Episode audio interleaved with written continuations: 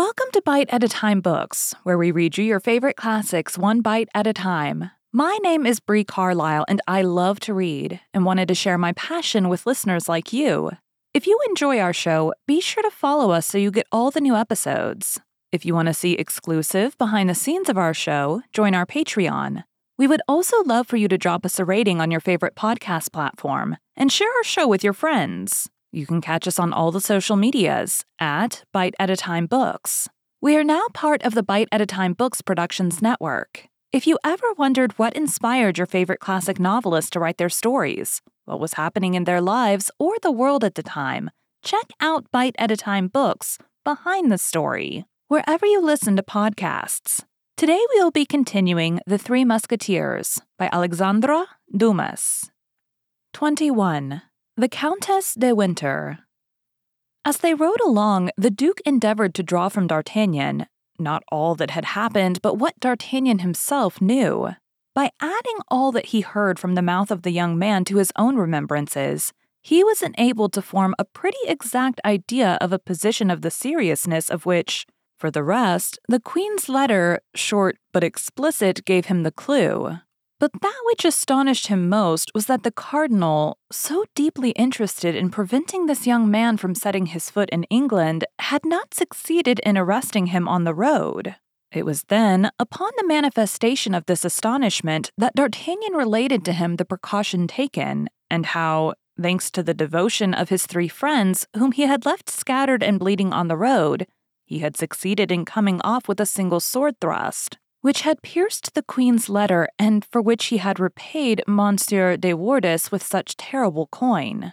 While he was listening to this recital, delivered with the greatest simplicity, the Duke looked from time to time at the young man with astonishment, as if he could not comprehend how so much prudence, courage, and devotedness could be allied with a countenance which indicated not more than twenty years. The horses went like the wind, and in a few minutes they were at the gates of London. D'Artagnan imagined that on arriving in town the Duke would slacken his pace, but it was not so. He kept on his way at the same rate, heedless about upsetting those whom he met on the road. In fact, in crossing the city, two or three accidents of this kind happened, but Buckingham did not even turn his head to see what became of those he knocked down. D'Artagnan followed him amid cries which strongly resembled curses. On entering the court of his hotel, Buckingham sprang from his horse, and without thinking what became of the animal, threw the bridle on his neck and sprang toward the vestibule. D'Artagnan did the same, with a little more concern, however, for the noble creatures whose merits he fully appreciated but he had the satisfaction of seeing three or four grooms run from the kitchens and the stables and busy themselves with the steeds. The Duke walked so fast that D'Artagnan had some trouble in keeping up with him. He passed through several apartments of an elegance of which even the greatest nobles of France had not even an idea, and arrived at length in a bedchamber which was at once a miracle of taste and richness. In the alcove of this chamber was a door concealed in the tapestry, which the Duke opened with a little gold key which he wore suspended from his neck by a chain of the same metal. With discretion, D'Artagnan remained behind, but at the moment when Buckingham crossed the threshold, he turned round, and seeing the hesitation of the young man, Come in, cried he, and if you have the good fortune to be admitted to Her Majesty's presence, tell her what you have seen. Encouraged by this invitation, D'Artagnan followed the Duke, who closed the door after them. The two found themselves in a small chapel covered with a tapestry of Persian silk worked with gold, and brilliantly lighted with a vast number of candles. Over a species of altar and beneath a canopy of blue velvet, surmounted by white and red plumes, was a full length portrait of Anne of Austria, so perfect in its resemblance that D'Artagnan uttered a cry of surprise on beholding it. One might believe the queen was about to speak. On the altar and beneath the portrait was the casket containing the diamond studs. The duke approached the altar, knelt as a priest might have done before a crucifix, and opened the casket. There, said he, drawing from the casket a large bow of blue ribbon all sparkling with diamonds. There are the precious studs which I have taken an oath should be buried with me. The queen gave them to me. The queen requires them again. Her will be done like that of God in all things. Then he began to kiss one after the other, those dear studs with which he was about to part. All at once he uttered a terrible cry. What is the matter? exclaimed D'Artagnan anxiously. What has happened to you, my lord? All is lost, cried Buckingham, becoming as pale as a corpse. Two of the studs are wanting. There are only ten. Can you have lost them, my lord? Or do you think they have been stolen? They have been stolen, replied the Duke, and it is the Cardinal who has dealt this blow. Hold, see, the ribbons which held them have been cut with scissors. If my lord suspects they have been stolen, perhaps the person who stole them still has them in his hands. Wait, wait, said the Duke. The only time I have worn these studs was at a ball given by the king eight days ago at Windsor. The Comtesse de Winter, with whom I had quarreled, became reconciled to me at that ball. The reconciliation was nothing but the vengeance of a jealous woman. I have never seen her from that day. The woman is an agent of the cardinal. He has agents then throughout the world? cried D'Artagnan. Oh, yes, said Buckingham, grating his teeth with rage. Yes, he is a terrible antagonist. But when is this ball to take place? Monday next. Monday next? Still five days before us. That's more time than we want. Patrick, cried the Duke, opening the door of the chapel. Patrick! His confidential valet appeared. My jeweler and my secretary. The valet went out with a mute promptitude which showed him accustomed to obey blindly and without reply. But although the jeweler had been mentioned first, it was the secretary who first made his appearance. This was simply because he lived in the hotel. He found Buckingham seated at a table in his bedchamber, writing orders with his own hand. Mr. Jackson, said he, Go instantly to the Lord Chancellor and tell him that I charge him with the execution of these orders. I wish them to be promulgated immediately. But, my lord, if the Lord Chancellor interrogates me upon the motives which may have led your grace to adopt such an extraordinary measure, what shall I reply? That such is my pleasure, and that I answer for my will to no man. Will that be the answer? replied the secretary, smiling, which he must transmit to His Majesty if, by chance, His Majesty should have the curiosity to know why no vessel is to leave any of the ports of Great Britain. You are right, Mr. Jackson, replied Buckingham. He will say in that case to the king that I am determined on war, and that this measure is my first act of hostility against France. The secretary bowed and retired. We are safe on that side, said Buckingham, turning toward D'Artagnan. If the studs are not yet gone to Paris, they will not arrive until after you. How so? I have just placed an embargo on all vessels at present in His Majesty's ports, and without particular permission, not one dare lift an anchor. D'Artagnan looked with stupefaction at a man who thus employed the unlimited power with which he was clothed by the confidence of a king in the prosecution of his intrigues. Buckingham saw by the expression of the young man's face what was passing in his mind, and he smiled. Yes, said he, yes, Anne of Austria is my true queen. Upon a word from her, I would betray my country. I would betray my king. I would betray my God. She asked me not to send to the Protestants of La Rochelle the assistance I promised them. I have not done so. I broke my word, it is true, but what signifies that? I obeyed my love, and have I not been richly paid for that obedience? It was to that obedience I owe her portrait. D'Artagnan was amazed to note by what fragile and unknown threads the destinies of nations and the lives of men are suspended. He was lost in these reflections when the goldsmith entered. He was an Irishman, one of the most skilful of his craft, and who himself confessed that he gained a hundred thousand livres a year by the Duke of Buckingham.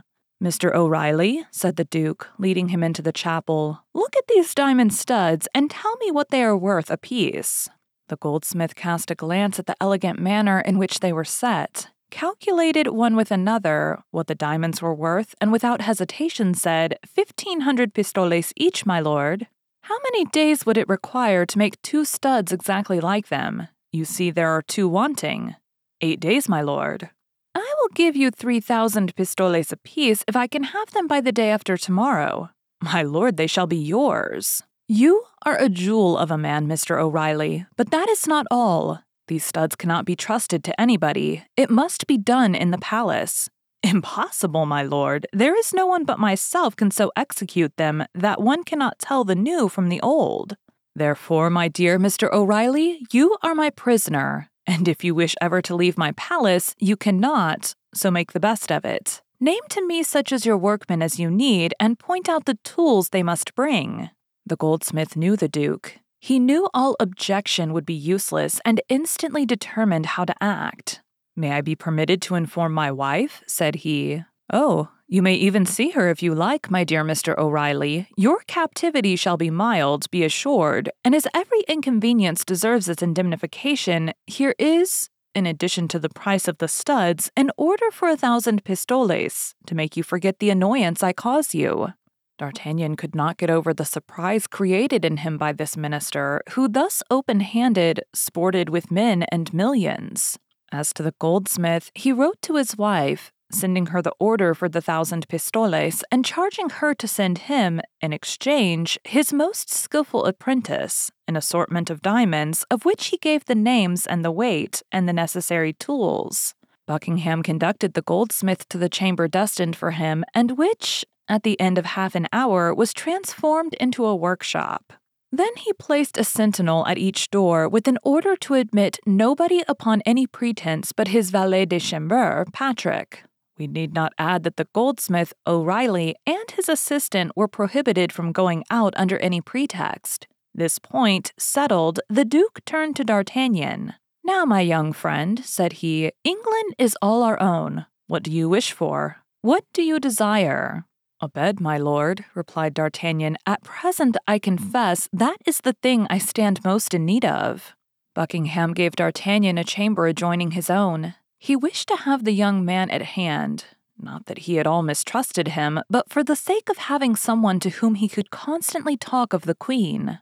In one hour after, the ordinance was published in London that no vessel bound for France should leave port, not even the packet boat with letters. In the eyes of everybody, this was a declaration of war between two kingdoms. On the day after the morrow, by 11 o'clock, the two diamond studs were finished, and they were so completely imitated, so perfectly alike, that Buckingham could not tell the new ones from the old ones, and experts in such matters would have been deceived as he was. He immediately called D'Artagnan, here, said he to him, are the diamond studs that you came to bring, and be my witness that I have done all that human power could do. Be satisfied, my lord, I will tell all that I have seen, but does your grace mean to give me the studs without the casket? The casket would encumber you. Besides, the casket is the more precious from being all that is left to me. You will say that I keep it. I will perform your commission word for word, my lord. And now, resumed Buckingham, looking earnestly at the young man, how shall I ever acquit myself of the debt I owe you? D'Artagnan blushed up to the whites of his eyes. He saw that the Duke was searching for a means of making him accept something, and the idea that the blood of his friends and himself was about to be paid for with English gold was strangely repugnant to him. Let us understand each other, my lord, replied D'Artagnan, and let us make things clear beforehand, in order that there may be no mistake. I am in the service of the King and Queen of France, and form part of the company of Monsieur Dessessarts, who, as well as his brother in law, Monsieur de Treville, is particularly attached to their majesties. What I have done, then, has been for the Queen and not at all for your grace. And still further, it is very probable I should not have done anything of this if it had not been to make myself agreeable to someone who is my lady as the queen is yours.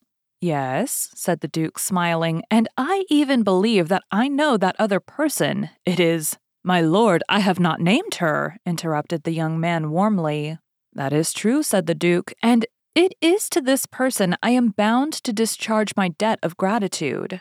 You have said, my lord, for truly at this moment, when there is question of war, I confess to you that I see nothing in your grace but an Englishman, and consequently an enemy whom I should have much greater pleasure in meeting on the field of battle than in the park at Windsor or the corridors of the Louvre. All which, however, will not prevent me from executing to the very point of my commission, or from laying down my life if there be need of it, to accomplish it. But I repeat it to your grace without your having personally on that account more to thank me for in this second interview than for what I did for you in the first. We say proud as a Scotsman, murmured the Duke of Buckingham. And we say proud as a Gascon, replied D'Artagnan. The Gascons are the Scots of France. D'Artagnan bowed to the Duke and was retiring. Well, are you going away in that manner? Where and how? That's true. For gad, these Frenchmen have no consideration. I had forgotten that England was an island and that you were the king of it. Go to the riverside, ask for the brig Sund, and give this letter to the captain. He will convey you to a little port where certainly you are not expected, and which is ordinarily only frequented by fishermen. The name of that port? St. Valery, but listen. When you have arrived there, you will go to a mean tavern, without a name and without a sign, a mere fisherman's hut. You cannot be mistaken, there is but one. Afterward, you will ask for the host and will repeat to him the word forward, which means, in French, in avant, it is the password. He will give you a horse all saddled and will point out to you the road you ought to take. You will find, in the same way, four relays on your route. If you will give at each of these relays your address in Paris, the four horses will follow you thither. You already know two of them, and you appear to appreciate them like a judge. They were those we rode on, and you may rely upon me for the others not being inferior to them. These horses are equipped for the field. However proud you may be, you will not refuse to accept one of them, and to request your three companions to accept the others. That is, in order to make war against us. Besides, the end justified the means, as you Frenchmen say, does it not? Yes, my lord, I accept them, said D'Artagnan, and if it please God, we will make a good use of your presence. Well, now, your hand, young man. Perhaps we shall soon meet on the field of battle, but in the meantime, we shall part good friends, I hope. Yes, my lord, but with the hope of soon becoming enemies. Be satisfied, I promise you that. I depend on your word, my lord. D'Artagnan bowed to the Duke and made his way as quickly as possible to the riverside. Opposite the Tower of London, he found the vessel that had been named to him, delivered his letter to the captain, who, after having it examined by the governor of the port, made immediate preparations to sail. Fifty vessels were waiting to set out. Passing alongside one of them, D'Artagnan fancied he perceived on board it the woman of Meung the same who the unknown gentleman had called my lady, and whom D'Artagnan had thought so handsome. But thanks to the current of the stream and a fair wind, his vessel passed so quickly that he had little more than a glimpse of her. The next day, about nine o'clock in the morning, he landed at St. Valery. D'Artagnan went instantly in search of the inn and easily discovered it by the riotous noise which resounded from it. War between England and France was talked of as near and certain, and the jolly sailors were having a carousal. D'Artagnan made his way through the crowd, advanced toward the host, and pronounced the word forward.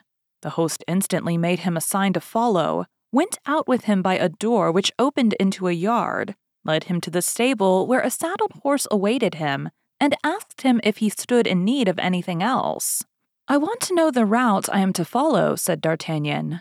Go from hence to Blangy, and from Blangy to Neufchâtel, at Neufchâtel, go to the Tavern of the Golden Harrow, give the password to the landlord, and you will find, as you have here, a horse ready saddled. Have I anything to pay? demanded D'Artagnan. Everything is paid, replied the host, and liberally. Be gone, and may God guide you. Amen, cried the young man, and set off at a full gallop. Four hours later, he was in Neufchâtel. He strictly followed the instructions he had received. At Neufchâtel, as at St. Valery, he found a horse quite ready and awaiting him. He was about to remove the pistols from the saddle he had quit to the one he was about to fill, but he found the holsters furnished with similar pistols. Your address at Paris? Hotel of the Guards, Company of Dessessart. Enough, replied the questioner. Which route must I take? demanded D'Artagnan in his turn. That of Rouen, but you will leave the city on your right. You must stop at that little village of Ecouis, in which there is but one tavern, the Shield of France. Don't condemn it from appearances. You will find a horse in the stables quite as good as this. The same password? Exactly. Adieu, master. A good journey, gentlemen. Do you want anything? D'Artagnan shook his head and set off at full speed. At Ecouis, the same scene was repeated. He found as provident a host and a fresh horse. He left his address as he had done before and set off again at the same pace for Pontoise. At Pontoise, he changed his horse for the last time and at nine o'clock galloped into the yard of Tréville's hotel. He had made nearly sixty leagues in little more than twelve hours. Monsieur de Tréville received him as if he had seen him that same morning, only, when pressing his hand a little more warmly than usual, he informed him that the company of Dessessart was on duty at the Louvre and that he might repair at once to his post. Thank you for joining Bite at a Time Books today, while we read a bite of one of your favorite classics. If you enjoy our show, be sure to follow us so you get all the new episodes. If you want to see exclusive behind the scenes of our show, join our Patreon. We would also love for you to drop us a rating on your favorite podcast platform and share our show with your friends. You can catch us on all the social medias at Bite at a Time Books. Also, be sure to check us on our website, www.biteatatimebooks.com. We are now part of the Bite at a Time Books Productions Network. If you ever wondered what inspired your favorite classic novelists to write their stories, what was happening in their lives or the world at the time, check out Bite at a Time Books Behind the Story, Tuesdays wherever you listen to podcasts. Again, my name is Bree Carlile, and I hope you come back tomorrow while we take the next bite of the Three Musketeers.